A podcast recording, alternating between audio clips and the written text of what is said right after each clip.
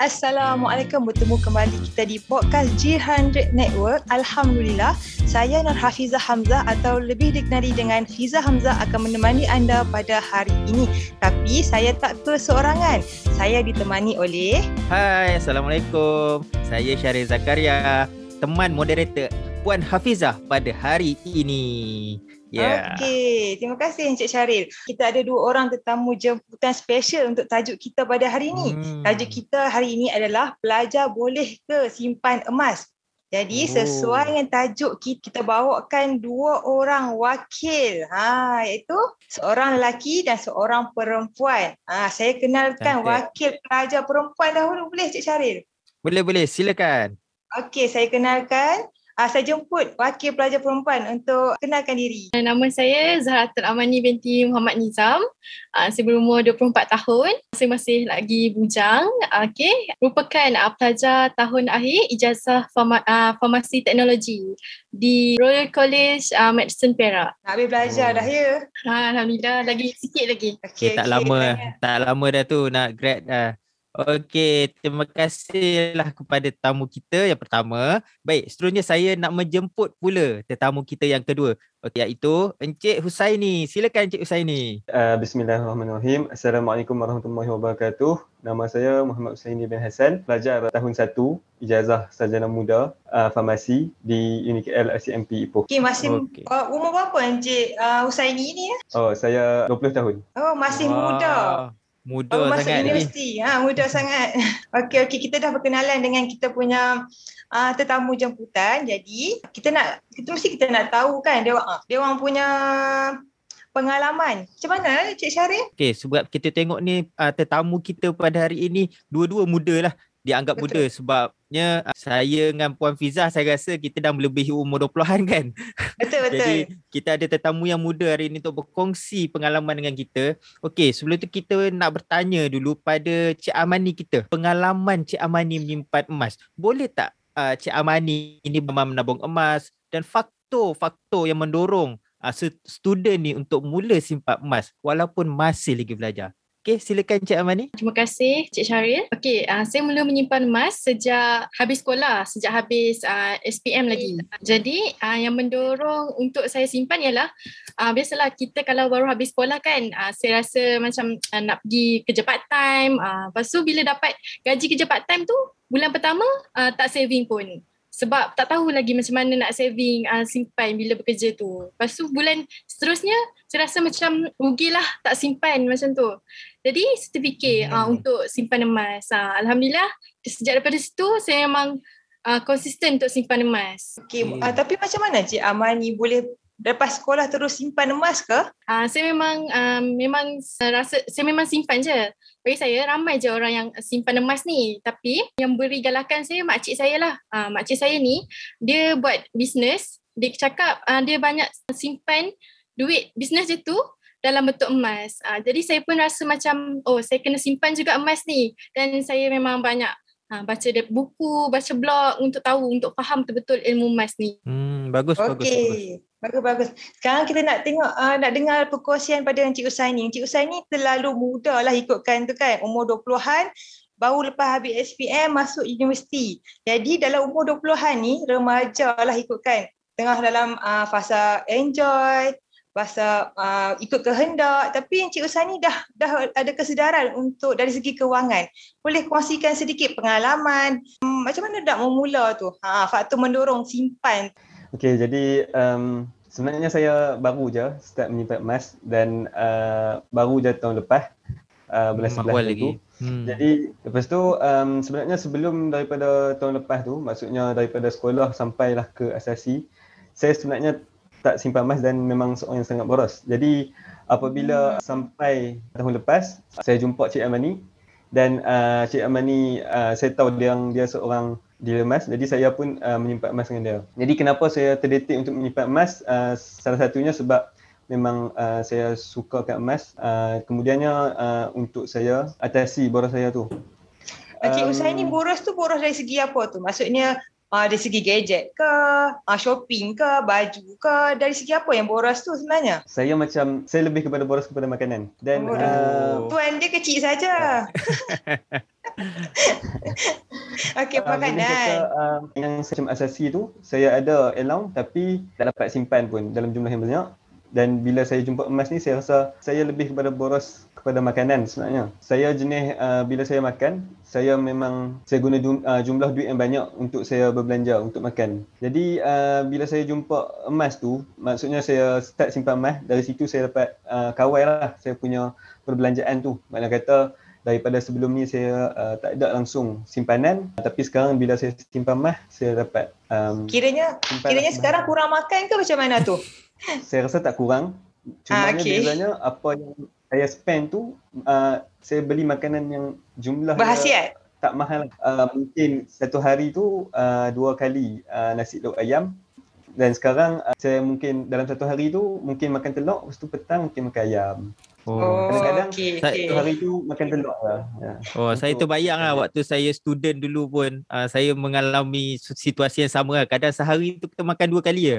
Tapi sekali makan tu pinggan penuh Masya Allah. Tu yang orang kata biasa lelaki ni memang cakap apa banyak habis duit habis kat makanan lah. No? Hmm, betul. Ah. Dia ada side dish lagi, dessert lagi. Ah. Kalau perempuan, kek. Uh, betul-betul. Okey.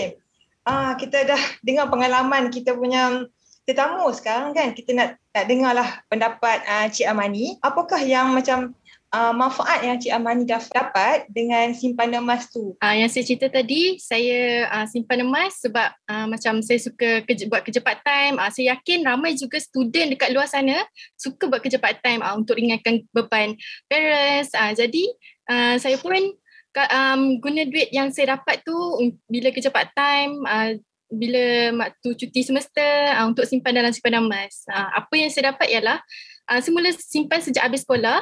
Lepas tu saya uh, sambung pada diploma. Sekarang saya dah final year degree dan simpanan tu uh, saya dapat buat untuk persediaan bila saya habis belajar nanti. Sebenarnya hasil simpanan saya juga uh, saya buka kedai photostat di kolej saya. Uh, saya gunakan duit simpanan emas ni Oh, sebenarnya. pandai pandai buat bisnes ni. Ah, bagus, saya bagus. memang suka bisnes. Bagus, Saya yakin student kat luar sana pun ramai yang buat dropship, yang buat uh, bisnes uh, online. Uh, saya sarankan Betul. pun simpan juga dalam emas. Baru akan nampak apa yang kita buat tu. Sama ni stud, uh, kita dapat je duit dah. Lepas tu kawan ajak keluar pergi tengok wayang dah habis semua. Lepas tu dah penat. Tak nampak apa yang hasil kita penat ter, kerja part time uh, semua tu. Jadi dengan simpan emas tu memang nampak lah. Jadi saya Betul, sebagai betul. orang, uh, su- orang yang suka uh, berniaga ni, uh, saya buatkan uh, emas ni sebagai uh, tabungan saya. Jadi bila dapat income, saya simpan dalam emas. So bila emas tu bertambah, uh, saya yakin uh, itulah ada keuntungan. Kalau tidak memang Hmm, saya tak bagus. nampak macam tu. Sebab masa muda dulu, saya tak sim, uh, buat bisnes photostat dengan jual tudung, tapi duit tu habis sebab kita tak simpan emas, sebab simpan duit. Kan, bagus anak muda sekarang dah simpan emas. Betul tu betul. Saya dulu uh, saya tak berniaga. Macam saya ni, saya waktu student dulu saya ni palapis. So Oh, memang lagi. dapat ah sebab saya dapat duit je memang belanja dekat makan lah sama macam Cik Usaini lah sebenarnya. Okey. Kami Okey. perempuan mungkin pandai buat bisnes tapi tu dah dari saving tu kan. Ha, bagus anak Ah. muda sekarang. Bagus bagus bagus. Okey, okey sekarang ni kita dah dengar perkongsian daripada Cik Amani. Student sekarang memang pan, bukan setakat student sekarang lah saya rasa. Student dulu pun Hmm. sebenarnya uh, pandai berniaga tapi mereka kadang tak pandai nak menyimpan duit ni. Jadi nak menyimpan Betul. duit ni kadang dia tak tahu. Simpan duit ke atau nak kembangkan duit ke So mereka tak tahu. So so kita nak bertanya pada Cik Usaini pula, bagaimana Cik Usaini nak mulakan simpanan emas? Ada tak cadangan atau tips yang dapat dikongsikan kepada uh, pelajar di luar sana yang bahawa student pun boleh menyimpan emas sebenarnya? Okey, jumpa Cik Usaini. Pendapat saya uh, walaupun pelajar yang mana tak ada kita kami ni pelajar tak ada pendapatan, pendapat saya memang boleh sangat simpan uh, dengan cara um, bol- simpan sedikit uh, sedikit setiap bulan. Maksudnya duit yang kita ada, yang kita nak belanjakan tu bahagi siap-siap. Maksudnya s- uh, Simpan dulu lah sebelum belanja. Ya betul, sejumlah kecil. Saya bagi contoh kalau macam uh, kita seorang pelajar, kalau kita dapat allowance dalam sebulan roughly 500 ke 600 sebulan hanya untuk Mhm. makan dan saya um, pelajar yang macam tu untuk contoh macam tu boleh uh, simpan siap-siap sebulan 50 pun dah cukup baik. Uh, malah kalau boleh simpan 100 sebulan bagi saya memang terbaik lah. Ya, dan kalau pun uh, pelajar yang mana cakap uh, okey okey lah sebab uh, hampa yang dapat elang kan tapi yang mana pelajar yang tak ada elang ni macam mana? Uh, maksudnya hmm. ada PT saja yang mana kecil je kan. Jadi um, saranan saya uh, simpan je walaupun sikit. Sebulan RM20 bagi saya sangat eh, sangat hebat dah lah berbanding dengan orang yang uh, sebulan habis terus allowance habis terus PT dia. Kiranya Cik Usai ni simpan duit tu dalam bank ke macam mana? Uh, dalam sebulan tu saya akan uh, asingkan sebahagian duit untuk dan kemudian saya simpan ataupun uh, beli emas account gap di public gold. Hmm. Oh, okey. Ya. Yeah. Uh, selalu kan uh, ramai orang pandai berniaga tapi duit yang kita berniaga tu dia orang tak tahu nak simpan macam mana. Mungkin Cik Amani boleh kongsikan uh, tips ataupun uh, untuk untuk pelajar lah. Ha, macam mana kita nak simpan duit yang kita berniaga tu uh, supaya tak hilang. Ha, boleh jadikan modal untuk ataupun kecemasan lah untuk next nanti. Untuk simpanan dekat akaun uh, duit hasil daripada jualan ke, kita buat dropship ke, tak ramai orang yang boleh simpan dekat akaun bank. Uh, jadi hmm. kalau uh, macam saya sendiri, saya yakin uh, orang student di luar sana pun sama juga. Bila simpan je duit dekat account bank, habis nanti shopping dekat tempat lain. Uh, jadi kita kena ada tempat yang betul dan sesuai untuk simpan kita punya uh, income ataupun kita punya duit yang kita dapat tu lah. Uh, tak kisah kalau kita buat bisnes, boleh je kalau kita simpan duit uh, pada allowance apa PTPTN ke marah ke kita simpan sikit. Bukan kita simpan semua tapi kita simpan sikit. Uh, untuk dana kecemasan kita macam tu. Uh, sebab emas ni bagi saya dia aset modal kecil. Uh, ramai orang boleh beli serendah RM100 pun uh, boleh beli. Jadi memang tak ada masalah. Memang student pun ramai memang ramai sangat sekarang yang mula simpan dan memang sudah ramai yang celik kewangan emas ni. Maksudnya 100 tu simpan emas. 100 ha, tu ya. simpan emas. Ya, macam betul. mana nak simpan 100 emas tu? Sama juga macam uh, Husaini tadi. Kita dapat duit dulu, kita simpan uh, kita simpan dulu sikit, lepas tu baru kita belanja. Uh, jangan bila contoh kalau kita dapat Contohlah kalau macam saya dapat allowance mara, uh, dapat duit tu kita simpan dulu sikit. Dalam 100 ke ataupun RM50 ke kita simpan dulu. Baru kita uh, belanja untuk benda lain. Uh, kalau kita belanja dulu, ada lebih baru simpan memang tak akan pernah ada lebih. Uh, kalau kita sendiri tak mengajar diri kita untuk simpan sekarang, bila kita ada dah keluar bekerja nanti pun memang akan susah kalau kita tak mengajar diri kita untuk simpan. Uh, macam tu. Hmm, betul, betul. Setuju? Betul, Sebab dulu kita tak simpan kan sekarang kita dah start menyimpan tu kita rasa nikmat simpanan sebelum berbelanja kita akan ada duit untuk simpan. Ya betul, betul? tu. Jadi kan tadi tadi kata simpan dalam akaun. Kalau macam pelajar ni dia elok ke uh, simpan emas tu secara fizikal. Ha, kalau dia takut nak simpan emas tu fizikal kan. Okay, kita minta Encik Usai ni bagi pandangan. Ha, okay, boleh, Pela- boleh pelajar simpan emas fizikal ni okey ke tak? Saya rasa jawapan dia adalah uh, okey dan tak. Okay. Uh, saya rasa dia bergantung kepada pelajar uh, individu itu sendiri. Okey, uh, macam mana risiko yang dia ambil. Maksudnya kalau orang tu dia macam seorang yang sangat sangat lalai, maksudnya dah kalau handphone dia pun kerap hilang, kerap merata. jadi saya sarankan uh, simpan di dalam uh, account gap lah yang mana saya simpan juga sebahagian. Dan saya juga prefer untuk simpan fizikal. Kalau dia boleh yakin simpan jaga dengan selamat. Sebab bagi saya tak ada masalah pun untuk seorang pelajar nak simpan emas fizikal. Sebab apa? Sebab pelajar sendiri ada uh, simpan juga benda yang berharga eh? Kita semua tahu laptop okey? Jadi saya rasa tak ada masalah untuk pelajar hmm harga satu dinar pun bersama dengan satu handphone kan sekarang. Betul kadang-kadang handphone lagi mahal daripada harga daripada satu dinar emas. tu sebenarnya. Betul. Ah, okay, okay. okay, jadi kan uh, Cik Syarif kita nak tanya lah dia orang simpan emas muda-muda ni kan. Ya. Yeah. Dia apa matlamat dia orang dia nak kahwin awal ke? Ha. Ataupun dia orang nak buat untuk apa? Nak simpan emas awal-awal? Ha, kita ya, tanya ya, siapa dulu? Kita tanya kita tanya Encik Amani dulu. Simpan awal ni nak sebab sebab apa? okay. Bila dah sam- sampai tahap sekarang ni, bila saya dah uh, dah hujung-hujung, dah nak grad. Jadi memang target simpanan saya ialah untuk saya survive uh, bila dah habis uh, belajar. Bila dah habis belajar, uh, mungkin um, belum lagi dapat kerja. Uh, jadi saya akan gunakan uh, saving saya uh, yang sekarang ni lah. Uh, saving emas saya yang sekarang ni untuk saya survive. Uh, tapi uh, saya dah mula simpan lebih awal lagi sejak saya dah habis sekolah sampai sekarang dah umur 24 tahun. So alhamdulillah lah memang simpanan tu bagi saya uh, memang cukup dan untuk survive tu memang tak, tak ada masalah. Ha, jadi saya sarankan dekat uh, student luar sana pun mula seawal mungkin. Ha, kalau macam baru sekarang uh, tahu pasal simpanan emas ni mula sekarang. Uh, saya yakin uh, tak ramai pun yang boleh simpan dekat account bank. Jadi um, cuba uh, pula simpan uh, dekat account emas ni. InsyaAllah memang simpanan kita akan uh, terjamin, lebih terjamin lagi. Bagus, bagus. Okey, jadi uh, tadi sempatlah saya google sekejap kan apa tu simpanan emas yang Cik Amani dengan uh, Cik Husaini cakap tu. Rupanya simpan emas RM100 di dalam akaun Gap di Public Gold kan. Sangat mudah. Jadi, mak bermakna sekarang bukan dah tak tak boleh simpan emas daripada pelajar daripada bayi pun dah boleh simpan emas kan? Jadi Betul. memang remaja sekarang pelajar-pelajar sekarang memang peluang untuk menyimpan tu sangat cerah sangat mudah. Jadi macam manakah kita nak uh, para pendengar kita ni nak menghubungi jika mereka berminat untuk menyimpan emas uh, dengan mudah murah serta patuh syariah ni dengan uh, nak kontak Cik Amani dengan Cik Usaini. Mungkin Cik Amani juga uh, bagi uh, detail untuk hubungi. Okay, uh, Alhamdulillah sekarang ni memang uh, ramai sangat student yang uh, kontak setiap hari tanya macam mana nak simpan.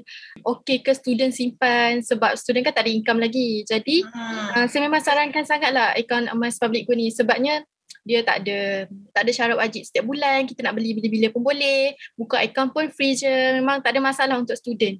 Boleh juga contact saya uh, boleh whatsapp ataupun cari saya dekat uh, Facebook Instagram uh, nama nama uh, Amani Nizam. Uh, saya menggunakan uh, nama Amani Nizam tu dekat uh, semua media sosial saya Uh, ataupun oh. boleh kontak saya di 011-1012-2610.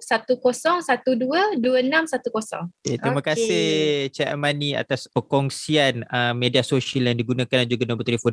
Seterusnya kita minta pula Encik Husaini untuk kongsikan media sosial yang digunakan ataupun macam mana pendengar-pendengar di luar sana nak menghubungi Cik Husaini untuk mula menyimpan emas. Silakan Cik Usaini. Okey, uh, kepada pendengar di luar sana, uh, boleh hubungi saya di 011520332225. Uh, boleh WhatsApp, call pun boleh. InsyaAllah saya akan saya akan jawab dan kita akan berurusan.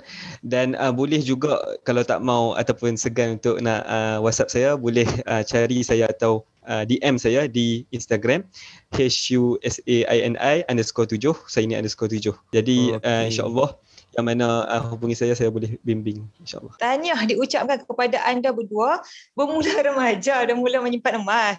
Jadi uh, teruskan usaha dan uh, dalam mengajar dan mendidik sahabat-sahabat kita, pelajar-pelajar lain untuk menyimpan emas untuk masa hadapan. Okey baik. Saya rasa perkongsian daripada dua panelis kita pada hari ini sangat-sangat mengujakan kerana mereka bermula uh, daripada usia yang muda lagi sebab saya pada hmm. usia mereka Betul. ni sebenarnya ya saya pada usia mereka ni sebenarnya saya masih lagi duk sibuk main counter strike lagi ha okey saya tak fikirlah nak simpan emas ke apa kan tapi alhamdulillah saya bersyukur sebab ramai anak muda sekarang dah mula menyimpan emas Memang saya ucapkan tahniah kepada dua anak muda ini. Sudah habis kita punya sesi perkongsian pada hari ini. Kami amat berterima kasih kepada kedua-dua panel kita pada hari ini itu Cik Amani dan juga Encik Husaini. Baik, untuk pengumuman juga rakaman podcast kita ini akan dirilis pada setiap hari Ahad pada jam 7 pagi setiap minggu. Jadi tuan-puan di luar sana jangan lupa untuk mendengar rakaman podcast kami ini supaya menjadi inspirasi untuk anda semua. Okey, baik. Jadi itu sahaja daripada kami. Assalamualaikum dan salam sejahtera. Bye. Bye, jumpa lagi.